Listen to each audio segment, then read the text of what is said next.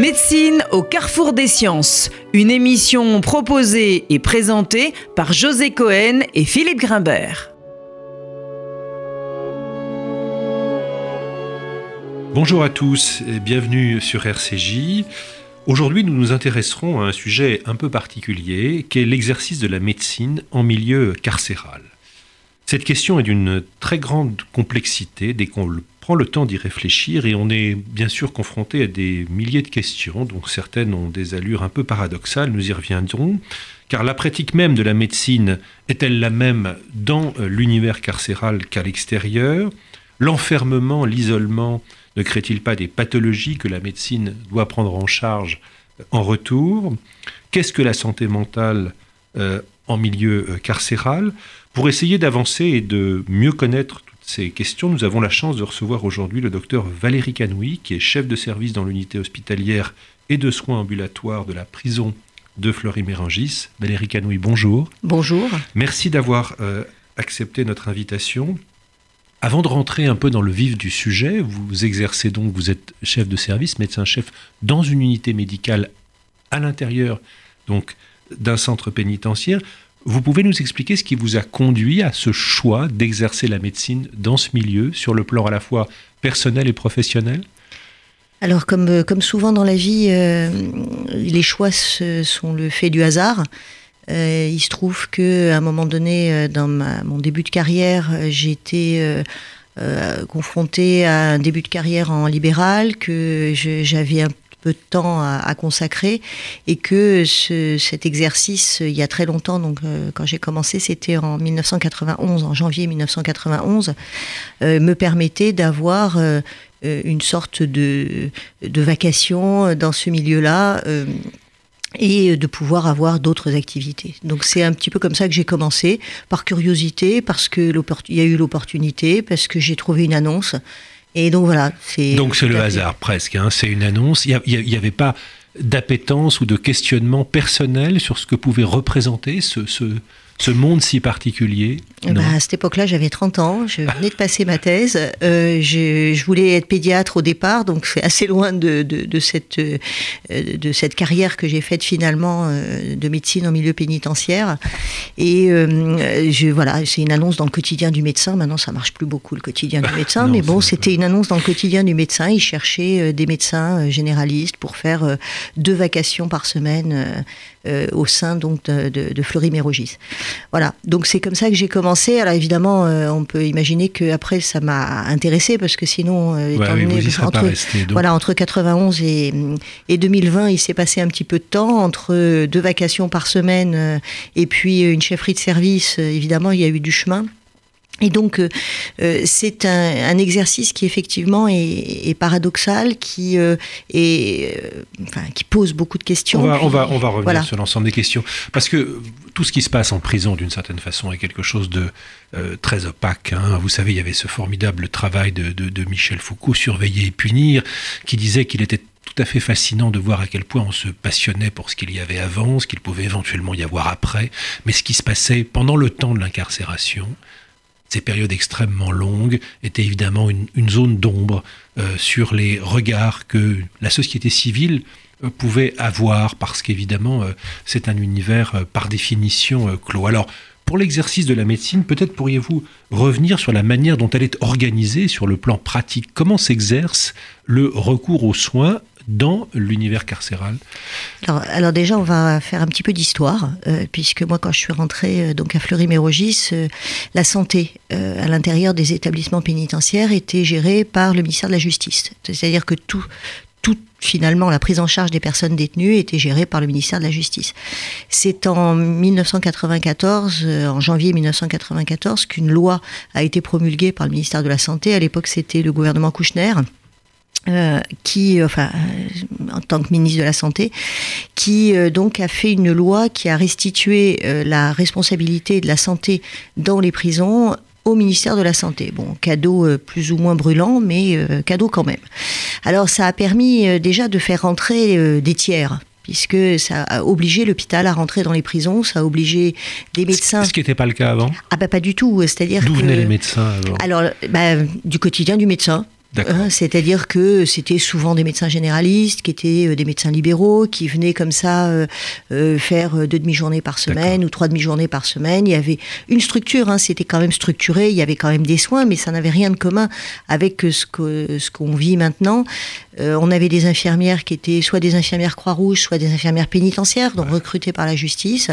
et Alors que là, ils sont venus du monde hospitalier. hospitalier. Donc là, et d'ailleurs, ils ont été repris pour certains, certains d'entre eux. Hein, bah, comme j'en suis un exemple, puisque moi j'ai été payé par le ministère de la Justice et j'ai réintégré euh, le, giron de l'hôpital à l'occasion donc de, l'application de cette loi de 94 qui n'est survenue qu'en octobre 95. Et alors, au-delà de cet aspect organisationnel, qu'est-ce que ça change pratiquement cette entrée donc de la santé, si je puis dire, avec sa tutelle ministérielle et cette euh, entrée de l'hôpital dans la prison?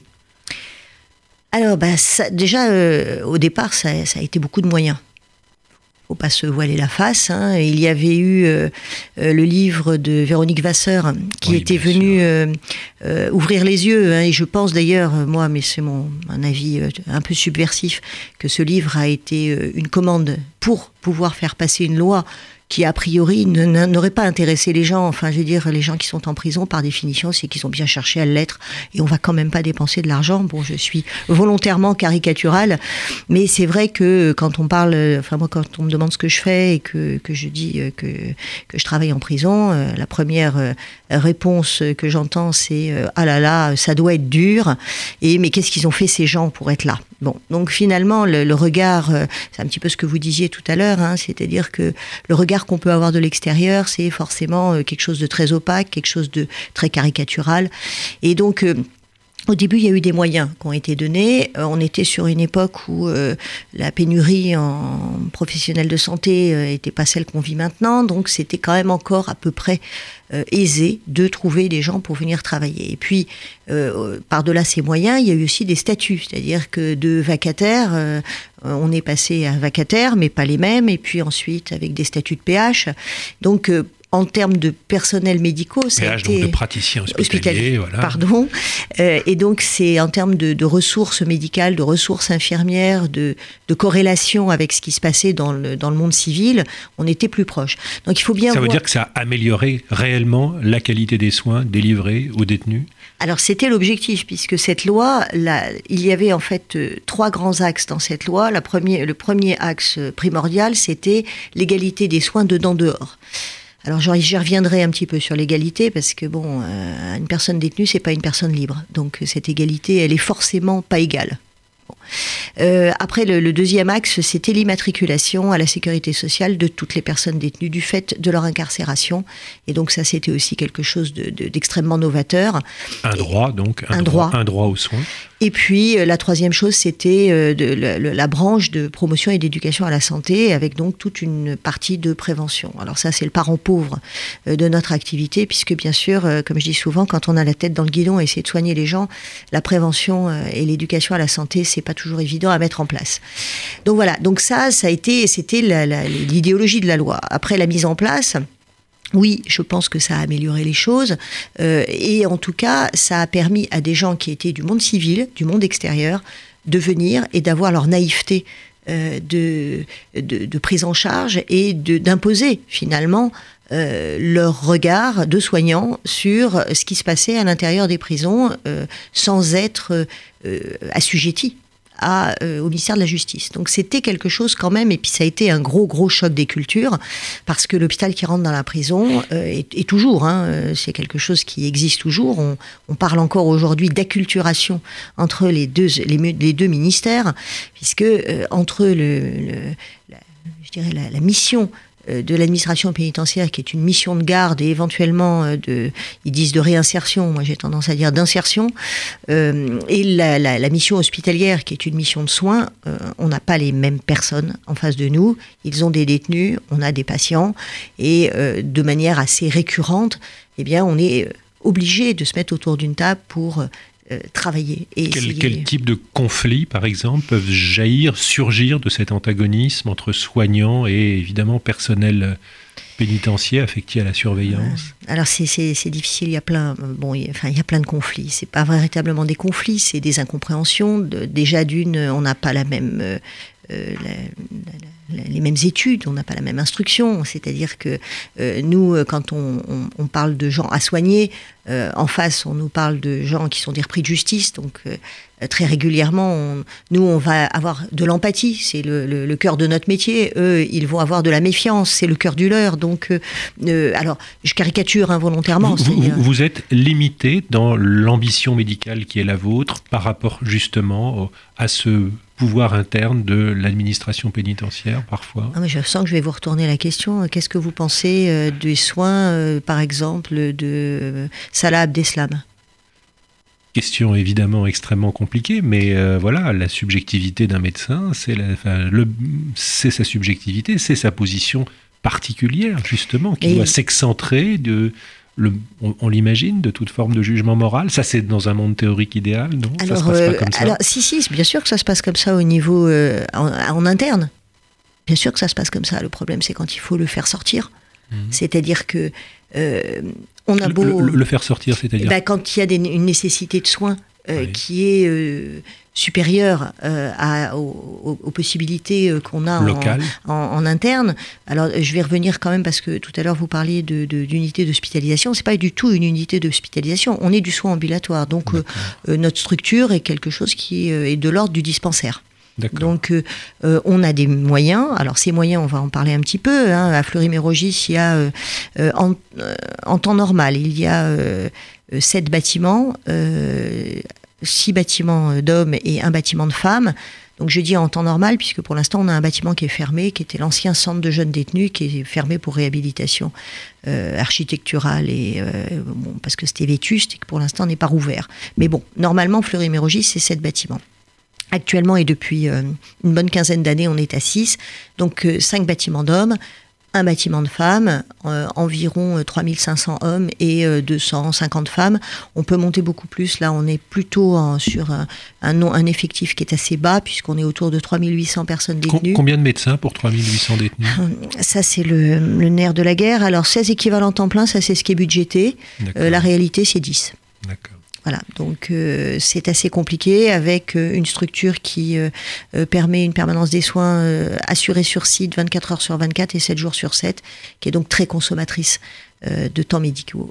Donc Vous, vous, assurez sur place une médecine un peu tout venante, et puis dès que la situation le justifie, les patients sont transférés dans une structure hospitalière traditionnelle, en l'occurrence pour Florimérangis, c'est le, centre hospitalier sud-francilien de Corbeil. Et, là, et là, ça, ça, pose des questions pratiques. Alors, on va, euh, je, vais, je vais essayer de vous, vous, résumer comment on, comment on fait les choses. Alors, on fait quand même pas mal de choses sur place, puisqu'on a quand même des infirmiers. Euh, on a quatre infirmiers par bâtiment en moyenne.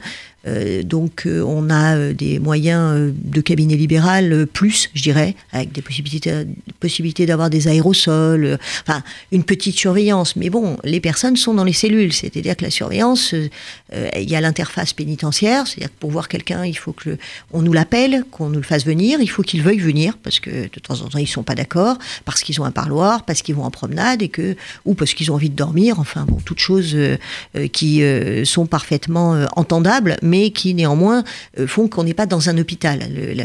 la, personne détenue euh, à la prison n'est pas accessible comme la personne hospitalisée. Donc, à partir du moment où on a quelqu'un qui nécessite des soins que l'on ne peut pas donner à l'intérieur de la prison, euh, dans ce cas-là, on va avoir recours au centre hospitalier sud-francilien, aussi bien en consultation qu'en hospitalisation.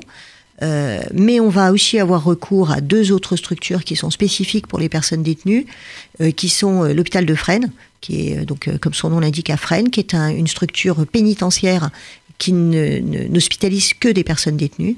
Et puis euh, l'UHSI euh, basé à la Pitié-Salpêtrière, qui est là pour le coup une unité d'hospitalisation, et cette unité d'hospitalisation qui n'accepte également que des personnes détenues.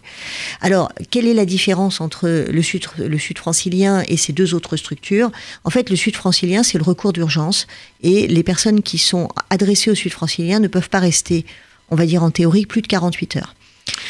Alors, bon, on imagine évidemment que tout le champ de la pathologie traditionnelle peut être représenté, mais vous avez évidemment des populations euh, un peu particulières, avec euh, peut-être également euh, un rapport aux addictions, à la pathologie mentale, on y reviendra, qui est évidemment surreprésenté. Est-ce que on peut également penser que le séjour pénitentiaire, sur le plan strictement médical, peut pour certains patients être un gain de chance par rapport à sa prise en charge médicale, si je puis dire, à l'extérieur, dans cette précarité sociale ou, ou psychologique? Oh, la vilaine question. Euh, alors, d'abord, je vais un petit préambule. Euh, la prison, euh, c'est pas un lieu de soins, c'est un lieu où l'on soigne. On l'a bien compris. Voilà. Mm. Donc, ça, c'est un préambule important parce que les magistrats. Mais vous avez parlé de prévention, vous avez parlé d'éducation, c'est pour ça que je vous posais cette question. Mais c'est vrai que je, je, précise ça parce que souvent les magistrats nous envoient des personnes en pensant qu'on va les soigner. Voilà. En disant ils seront mieux en prison pour être soignés. Alors euh, oui, euh, il y a des gens pour qui c'est un gain de chance évidemment. On a quand même, euh, on peut pas dire que la plupart de nos de, nos patients sont des gens qui sont ni très instruits, ni très riches, ni très chanceux en termes de, niveau socio-économique. On a assez rarement des médecins, des avocats, il y en a, mais c'est quand même pas la majorité. Donc du coup. Évidemment, quand on a des personnes qui sont sans domicile fixe, des personnes qui sont dans des, des, des, des situations sociales extrêmes, des personnes qui euh, vivent des addictions. Euh, on, à peu près, euh, on, évalue à peu près à 30% de la population carcérale, d'une façon générale, enfin, dans les maisons d'arrêt. le, nombre de personnes qui ont des conduites addictives.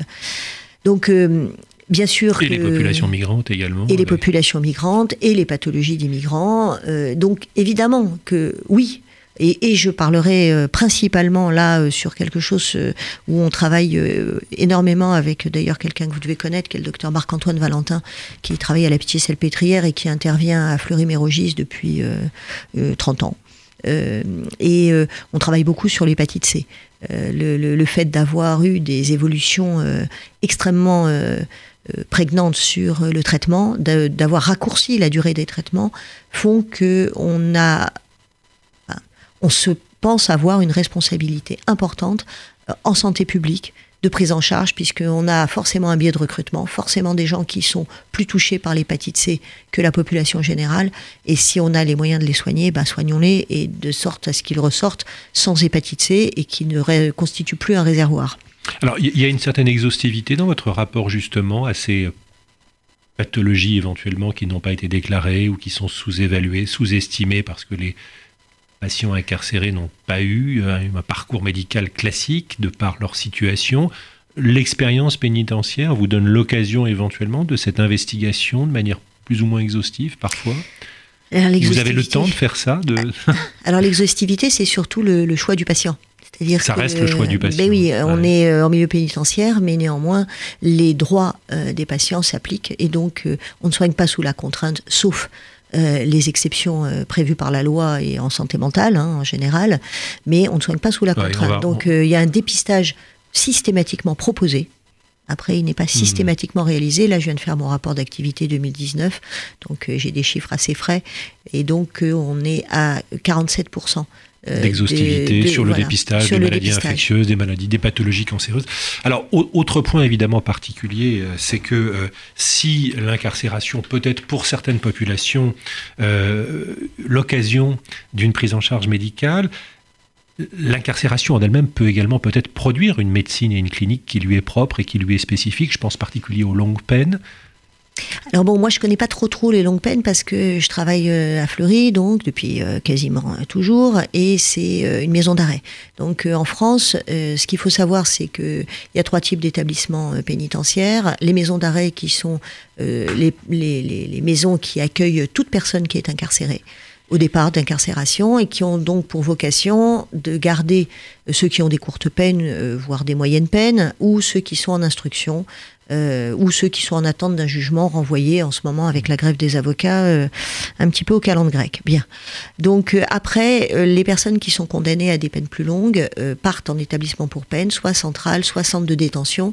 Et donc là, on est sur un autre champ de travail que celui des maisons d'arrêt où nous on est surtout sur quelque chose qui... Euh, on est sur un turnover important. Hein, euh, je vous ai dit, Fleury-Mérogis, euh, actuellement à peu près 3800 personnes détenues. On est à 5, 7500 passages par an. donc en fait, on double le, chiffre tous les ans. On Et donc sur, sur cette manière dont l'incarcération, justement, hein, parce que le corps, quand même, en prison, c'est quelque chose de très particulier, ça a un statut ça reste peut-être la dernière liberté hein, qui est offerte. Donc on peut imaginer la manière dont le corps peut être l'objet, le sujet d'un certain nombre de, pathologies. Comment, vous appréhendez cette question?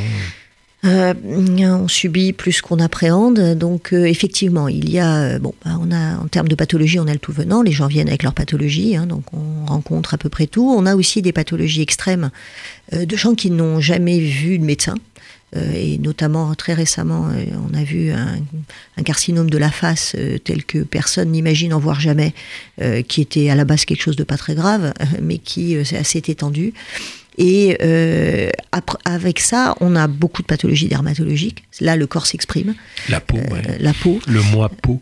Voilà, on a énormément de, patho enfin, de pathologies, de, de, troubles fonctionnels intestinaux, je dirais. C'est-à-dire des gens qui ont mal au ventre, qui ont des problèmes de constipation. Alors évidemment, on comprend bien, hein. euh, il n'y a pas beaucoup d'activité euh, physique. Ils sont quand même très sédentaires.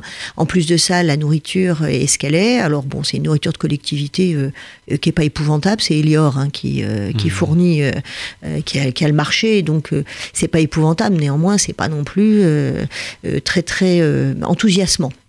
Il y a une forte demande de médication de la part des détenus et comment vous y répondez à cette demande si tant est qu'elle existe? La demande de, la demande de médication, c'est surtout sur des psychotropes, surtout on est il y a, y a, pas enfin et puis en plus on a quelque chose de très paradoxal, on a la demande et puis on a le fait de ne pas prendre les médicaments ensuite. Hein, mais c'est un petit peu comme dehors, ça. Hein. C'est-à-dire des gens qui viennent voir le médecin pour être soignés et puis qui ensuite euh, prennent les médicaments peut-être deux jours, trois jours et puis après arrêtent. Oui, donc je vous ai coupé. Vous disiez la peau, le système. Alors la peau, le système digestif et puis après il y a toutes les, les, les souffrances, l'auto-agression qu'on on peut se faire euh, sur soi-même euh, dans des situations d'expression ou d'incapacité à exprimer euh, la souffrance, l'angoisse. Et donc c'est vrai que l'automutilation euh, est quelque chose que je n'avais jamais vu à l'extérieur et qui est euh, monnaie assez courante à l'intérieur, même si depuis le gouvernement Badinter pour la justice, on a on a une réduction de ça parce qu'il avait fait rentrer les la télé en prison. Donc c'était, ça avait diminué le nombre d'automutilations, mais c'est un mode d'expression assez courant et quelque chose qu'on voit très rarement à l'extérieur. C'est pas, c'est pas à vocation suicidaire, c'est vraiment pour exprimer euh, un manque, un besoin, euh, une incapacité, une souffrance. Et donc les gens se coupent. Hein. donc euh, voilà, ça, c'est véritablement très très carcéral ça. Et comment répondez-vous au-delà du soin somatique à, cette, à ces conduites d'automutilation? Avez-vous la possibilité à ce moment-là d'alerter sous une forme ou sous une autre sur la nécessité d'une prise en charge médico-psychologique ou c'est extrêmement compliqué en pratique? Euh, alors d'abord, l'automutilation, elle n'est pas forcément euh, l'expression d'une souffrance psychique, elle est souvent l'expression d'une souffrance euh, liée à l'administration pénitentiaire et à la condition d'incarcération. Par exemple, le manque de tabac. Par exemple, le fait que le parloir n'a pas eu lieu. Par exemple, je vois pas le juge. Donc ce sont des choses sur lesquelles on est très très impuissant. Euh, et même l'administration pénitentiaire, quand c'est pour euh, voir le magistrat, euh, avoir des réponses, un avocat qui répond pas, enfin, ce sont des choses sur lesquelles on n'a pas beaucoup d'action. Donc, ben nous, on va essayer de penser les blessures au sens propre et au sens figuré, leur dire qu'on est présent, les écouter, aussi bien sur le plan de la médecine générale le jour où on, pense les blessures physiques, mais aussi en alertant. On a, en tout cas à Fleury, il y a un, un service de psychiatrie qui était très développé avec un service médico-psychologique régional. Il n'y en a que 26 en France, donc euh, il y a des moyens, là encore. Euh, il y a de l'écoute, il y a des infirmiers psy dans chaque bâtiment. Mmh. donc c'est voilà. Donc c'est possible. Après, souvent, euh, l'automutilation, c'est le résultat d'une multitude de frustrations, et ces frustrations ne sont pas d'ordre psychiatrique ni d'ordre euh, somatique, elles sont euh, d'ordre je suis détenu, je ne peux pas avoir accès à ci ou à ça. Oui, Alors justement, ça fait le lien avec la question que je voulais vous poser, euh, qui concerne justement le problème de la santé mentale. La prévalence des troubles psychiatriques est extrêmement élevée, on le sait, en prison. Elle est évidemment aggravée, vous l'avez rappelé, par les conditions de détention. Vous avez rappelé que le taux de suicide était évidemment très élevé, les états dépressifs particulièrement fréquents, de même que les troubles psychotiques comme notamment la schizophrénie, pour laquelle les études s'accordent à dire qu'il existe probablement entre 5 et 10 fois plus de patients euh, psychotiques schizophrènes en détention qu'à l'extérieur. Alors tous les pays occidentaux, quel que soit leur système pénitentiaire, leur système de santé, sont confrontés à cette prévalence de la psychose en prison et de peut-être l'inadéquation, vous nous le direz, des réponses qui sont proposées. Comment est-ce qu'on... Comment est-ce qu'on gère cette situation? C'est-à-dire, on n'est pas psychiatre, vous n'êtes pas dans une travaillez pas dans un hôpital psychiatrique, et pourtant vous êtes dans une institution où la maladie psychiatrique grave est extrêmement surreprésentée. Alors ben moi j'ai de la chance, euh, comme, je le, comme je le disais, euh, puisque j'ai un service de, médico-psychologique régional qui est à la prison de Fleury-Mérogis, qui est donc très développé, avec un chef de service. Euh, qui assure la prise en charge, l'organisation de la prise en charge de la santé mentale à l'intérieur. Donc en fait, il y a trois niveaux de prise en charge psychiatrique dans les, dans les établissements pénitentiaires. Il y a ce qu'on appelle le niveau 1, qui est un niveau ambulatoire pur, et puis, il y a euh, donc niveau ambulatoire pur, le niveau 1, c'est-à-dire de la consultation, euh, tout venant, euh, de gens qui sont volontaires hein, et qui, sont, qui, souhaitent être soignés. Ensuite, le niveau 2, c'est, on va dire, il n'aime pas beaucoup ça quand je, quand je le dis comme ça, mais bon, c'est une sorte d'hôpital de jour, c'est-à-dire que c'est à l'intérieur de certains établissements, donc comme Fleury, où il y a ces services médico-psychologiques régionaux qui ont quelques cellules ça reste des cellules, euh, d'hébergement de jour, euh, où ils peuvent avoir accès à des soins un petit peu plus euh, développés, à des traitements délivrés en gouttes par des infirmiers, mais ça, ça reste de 7h30 à 17h30. Au-delà, on revient dans un secteur, même si ils ne bougent pas physiquement, mais ils sont dans un secteur pénitentiaire avec des surveillants et il n'y a plus du tout de soignants.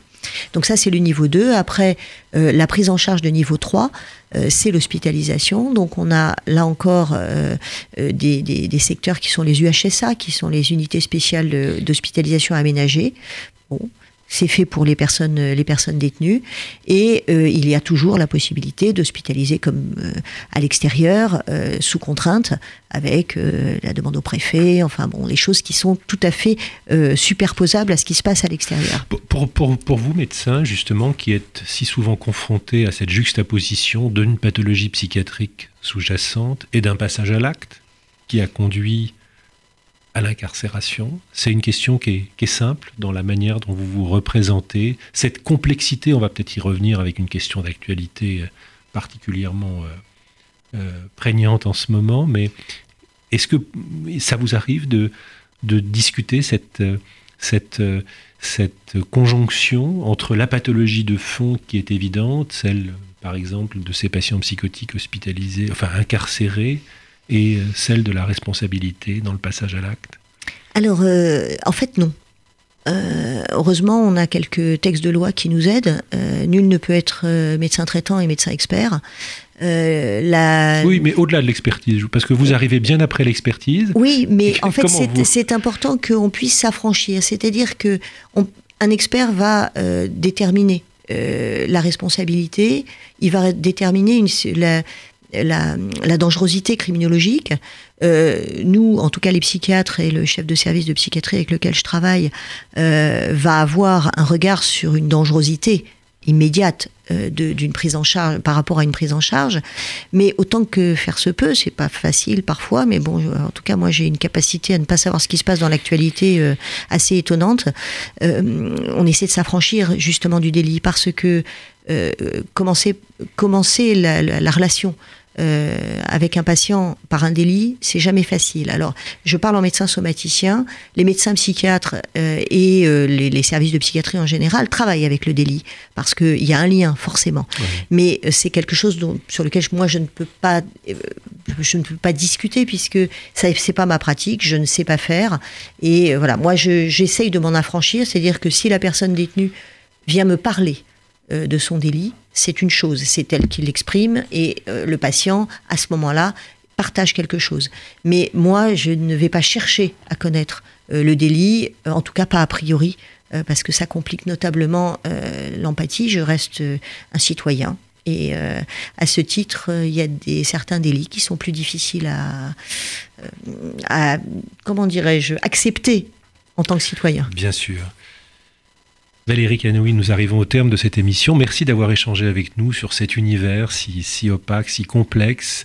Euh, à la semaine prochaine, cette émission a été préparée avec l'aide de José Cohen, bien évidemment, qui est absent aujourd'hui, d'Églantine Delalleux à la technique Louise Denis. C'était Médecine au carrefour des sciences.